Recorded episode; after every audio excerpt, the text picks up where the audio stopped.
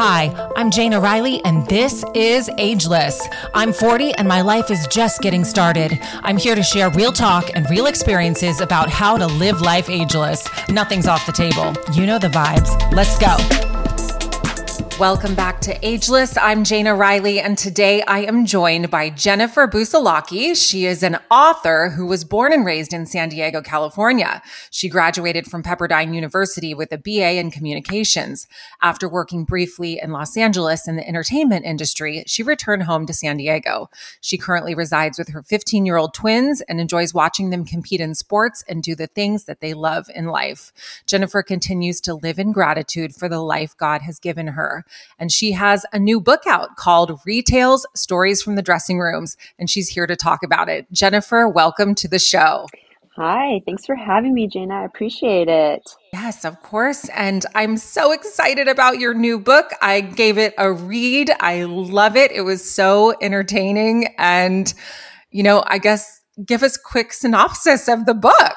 Well, it is little short stories um, from working in a high end retail um, store. Uh, I used to come home from working and I would just tell funny stories or, you know, stories that shocked me basically over and over uh, to my mom or to my grandma. And finally, they were like, "You need to, you need to write a book, basically, um, because the shenanigans that happened every day were really out of control. Um, I felt like sometimes I was in a like Quentin Tarantino movie or um, just it, it was just insane. So between the stylist and the customers, I was honestly I was shocked. Uh, I actually went back into the retail world, so I know exactly what you mean. People are so interesting but I haven't had any experiences like the ones that are in your book. So I encourage everyone to pick up the Re-Tales stories from the dressing rooms by Jennifer. And uh how did your book like how did it come to life? What was your process? I uh well, first of all, I always write um with pencil and paper. Um, so I know that's an unusual thing. I'm like old school. I've been writing since third grade. I've always wanted to be a writer. So it's kind of been in the back of my head. Um, I would just jot down like ideas or little scenarios or things so that I would remember um, when I came home from work. Um, so I don't know, like uh, when, you know, funny people would come in or like a homeless person would come in and drop her bag at the door and walk around the store, I would, you know, just remember in detail specifics about that person or you know like her jeans were ripped or you know she had a can of tobacco in her back pocket you know or, or something you know what the security security would do things like that. And i would just jot it down. I always carry a notebook in my purse so i would run to the back and write down real quick you know things that were happening. And then you would when did you compile the book though? Like when did you jump off and do this I worked there for about six months and then I decided, you know what, I, I've had enough and it's time to just begin writing. And I, you know, took some time between jobs. You know, I, I went from retail to writing um, at night. Actually, I would, I would write. My kids would be like, What are you doing, mama? What are you doing? I'm like, I'm writing, I'm writing, I'm writing. I have to get it done. I have to get it done. And then, um, so it went fast, but I wanted it to be a little longer. So I didn't know which specific stories I was going to do um, because there were so many, and and I had to remember I wanted to just do in detail, and it was and it was kind of hard because I was like, okay, I want to remember each specific one in detail, but it was hard to explain in detail because I wanted to portray it to the reader, um, so they felt like they were actually seeing what I was seeing each day. Um, so I would write at night, and then during the day, I would think, okay, maybe I need to elaborate on that character, or elaborate on that person, or elaborate on the scene in the in the store. Um, and then basically between you know little jobs because um, I never have a nine to five. I just I just can't. I'm creative brained, and it's just too much for me to sit at a nine to five job. Can you read us one of your favorite chapters in the book? I just feel like this is what a book review is all about. I I definitely can. Um, I had three, and I was like, "Oh my gosh, let's narrow it down, narrow it down." Um, okay, so one of my favorite chapters is is titled "Tweakers." Uh, so okay, and a lot of the a lot of the shifts that I had were nighttime shifts, and it seems like all of the things happened in the evening. I don't know why. And the store closed at nine, so basically at uh, eight fifty we would start having the um, or I'm sorry, I closed at ten.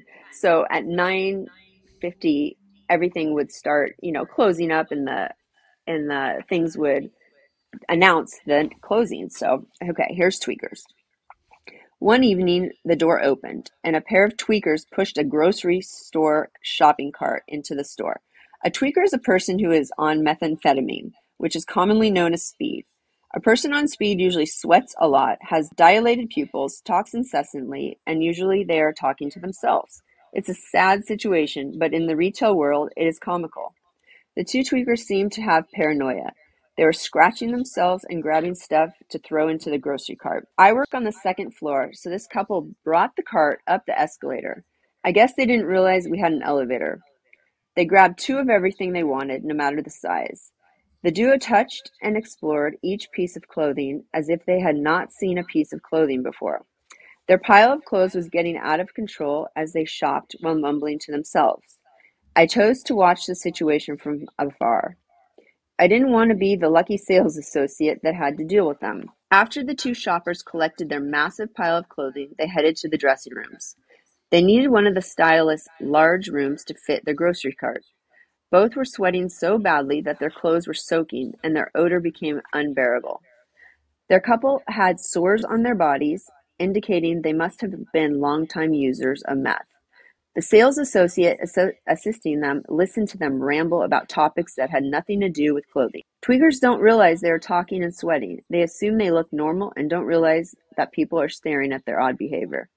The tweakers went into the dressing room, but ex- exited in a few seconds later. The tweakers were a funny bunch. They came in all twacked back and too fidgety to focus on trying on clothing. Undercover security was nowhere to be found. Our store policy was that the customer came first, so technically they were not stealing and might pay for the clothes. They moved on to kids, sportswear, and lingerie, stacking pajamas, bras, panties, and blankets in their cart. They ended up in sportswear, unloaded a pile onto the counter, and paid for their items. The manager rang it up, and I helped fold and bag their shopping spree.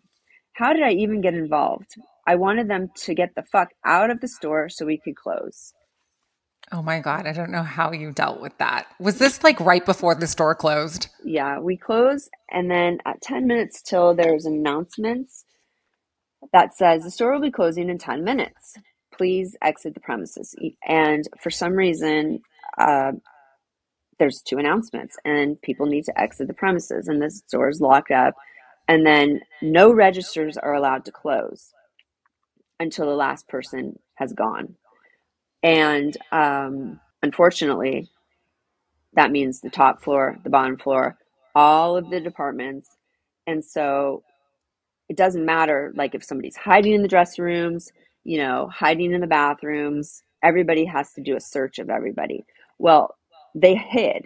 So we had issues with trying to get them out of the store. Now they did pay, which was nice. Um, I don't know if they know what they were paying for, because it was in all different, you know, departments. They went to kids, sportswear, pajamas. I mean, and I worked in the couture collectors department.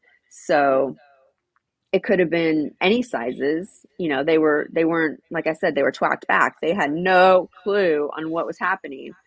Um so their pile and and where do they get a grocery cart coming up the escalator? I mean, Right. Honestly, who who rolls in with that? I don't know. Who does that? who so, does that? I don't know. I mean, we had bikes come in, we had grocery carts. I have one chapter called the druggy buggy. It was, I mean, I loved that one too. Yeah. And the bike, I remember that from one of your stories. And I love how you've, they're little they're like mini articles, kind of like mm-hmm. Sex in the City. And that's what I loved about your book. It was just yeah. a really quick read and mm-hmm. fun. And I just really loved it. You've done such a great job.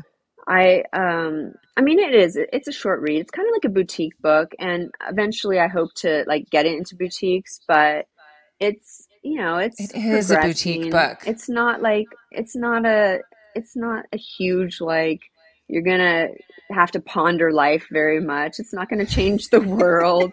um it's, it's going to give you a laugh. It, it is. And I've seen it, you know, so far my friends have it in like their little um sugar sugaring shops and you know they're supporting me a lot with it and i uh, i just basically wrote it for fun hopefully people get a laugh there is bad language in it my mom was like you're so well educated why are you using such bad language and i'm thinking mama it's okay like maybe people no, it's will okay. enjoy it it's the way that you use it it's the yeah. way that you use it mm-hmm. that shows your intelligence, I think. and I think you used it well. It's sprinkled in there really well. And uh, you know what? I love the word fuck. It's one of my favorite words. it is mine too. you know like, what I mean? my kids were like, stop using the word. So my, my twins don't use bad language, which is good. I mean, because I do.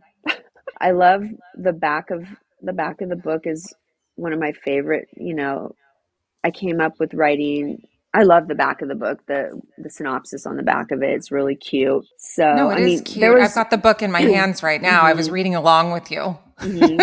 There was just debaucherous acts, and people just conduct themselves in a poor way. Like it's not like the 1950s where, you know, I Love Lucy, you know, went shopping, had gloves on, and I, you know, I wanted to relate it back to like the I Love Lucy, Dick Van Dyke. It was an event. Yeah, and it was an event nicely and now they just roll in literally with i'm it's devastating to me sometimes. Well i love that you said shopping has gone to hell in a chanel handbag. It's lost all its glamour glitz and glory. That's adorable. Yes it, it it has and you know and people are rude and we're here to just be kind to each other and i don't know what happened you know? And yet the store sells a lot. You know some of the stylists are selling 1.3 million in in clothing. I mean that's huge. It's insane. Uh i love the name you came up with uh bloomstrums. That was so cute. And you know what i loved? That you broke down all of the characters before you went into the stories yeah, and literally that is them to a T. I don't think they've realized it yet, which is fine. are these fictitious names or are these actual names? No, those are fictitious. Yes, those are fictitious, but um they definitely literally go specifically with um yeah, their names are I mean they go with the characters for sure. Mm-hmm. Well, it was it's such a great read. Like I said, I was so entertained and I'm just so proud of you. So Thank let's you. sidestep for a minute. Okay. I, I know you mentioned the twins. Mm-hmm. So how do you balance your personal and professional life? Okay, Having well, well, twins and at the age they're in. Well, it's it's been hectic this last year. Um, I have to say the kids always come first. They always have. Um, so, and then I schedule accordingly. I um, this year has been hectic because we've been applying for high schools, and that literally has taken up a majority of the time. Like I said, I don't usually have a nine to five job, so I kind of just dilly dally around stuff, you know, and find things I can do. Um, but it is it's the kids the kids have always come first and i work around their schedules their lives but as they get older, um, I'm going to try to settle in to more of me um, and try to find more time for myself. And even, you know, my daughter even says, you know, Mama, you need to find more time for yourself because we're getting older. But you know, their their schedules always come first, and that's kind of how I balance that. I it's more towards them and less towards me. I don't know if that's no, that's beautiful and inspiring and you're yeah. a really good mom a really good mom. Um, I love what you shared in your about page in your book that you live in gratitude for the life God has given you. Do you have a spiritual practice? I try, you know, I've been through a lot um, in the last like five years. Um, I've lost my dad, and um, so I've tried, you know, to to switch things up. You know, when things get negative, I try to try to literally be more in gratitude, like um, gratitude list, and try to be, um, you know, share. You know, I am Christian, so I try to like fall back on, you know, prayer and meditation. Although meditation is hard for me, I don't I don't meditate that well. On honestly, it's like a difficult thing. But they say like prayer is, you know, asking God for something, and then meditation is listening for the answers, which is hard because sometimes answers don't come, and and since I can't meditate that well, you know, it's hard. But you know, I do enjoy. It's been rainy lately, so I do enjoy the sound of rain, and that kind of puts me in a trance. So I do enjoy the sound of rain, and I do enjoy, you know, getting grounded. Um, because it's funny. I I'm not into astrology that much, but I am a Capricorn, and Capricorns are meant to be like grounded, so their feet in the in the like like planted. Yes. So I've tried to to like just try different things, just to to be grateful, I guess, for life, because um, it is precious, and a lot of people can get negative and and just like I said in the book, it's you get um, discouraged. And if you get discouraged, then it's harder to, I guess, function. So you can't, you can't just, you have to be grateful for the little things. Absolutely. I can't have negativity around me because mm-hmm. I take it on. And yeah. Optimism always wins. I can't, mm-hmm. I can't have an, I just can't have it around me. Yeah. Can't have and it around I, me. I know it's, it's true. I mean, and I'm an empath, empath, you know, like, and it's, and that makes it even harder because then I feel everybody's stuff and I'm like, oh no, I can't stop. Like, I can't take yours and mine and, and theirs. And so just, I need to like, everybody just keep yourself at bay and, and I'm going to handle my own self. So negativity is hard. It is. And I too am an empath. And mm-hmm. there were some, there were some days during Chris the Christmas time mm-hmm. uh, shopping season that I just took on so many so much energy from people that by the time I went home I was so depleted and I felt like I was just an empty shell. Like yeah. absolutely nothing left. I had taken on so much. And mm-hmm. so I'm mm-hmm. really practicing that today just yeah. not taking on everybody's energy because I don't have to. Right. I'm required to do that. Exactly. Like who said there's no book on that? There's no who's who's making who's, those rules? Yeah. Who's bossing me around? Nobody. Right. It's true. Well, Jennifer, I'm so proud of you. And where can we find your book? Where where's the best place to go? Right now it's on Amazon. Um, and you can just basically type in, you know, retail stories from the dressing rooms and it'll pop up. And it's actually, you know, it's in the business section of it because it is, um, it is part of the retail, you know, department. It's also in humor, so you can find it there.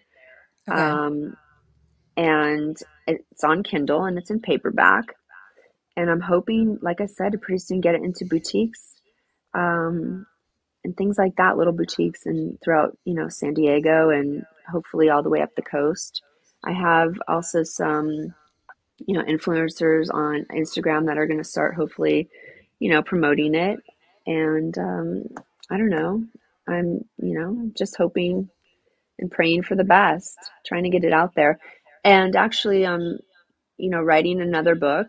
It's going to be a longer, but that's um, you know, that's going to probably take a while to do because I'm into all this other stuff too.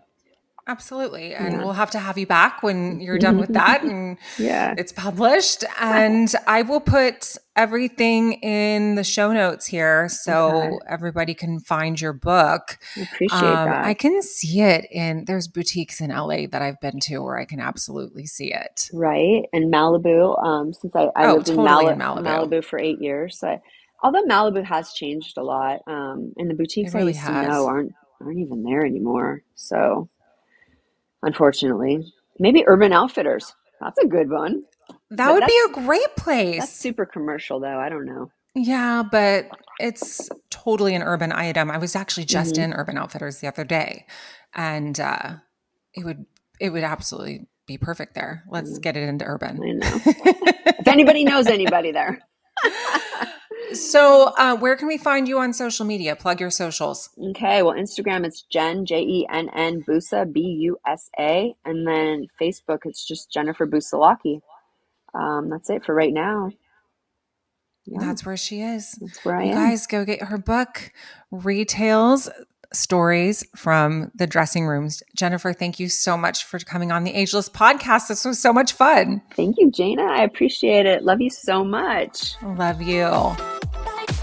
Thank you for joining me for another episode of Ageless. Don't forget to rate and subscribe. Tune in next week for a new episode.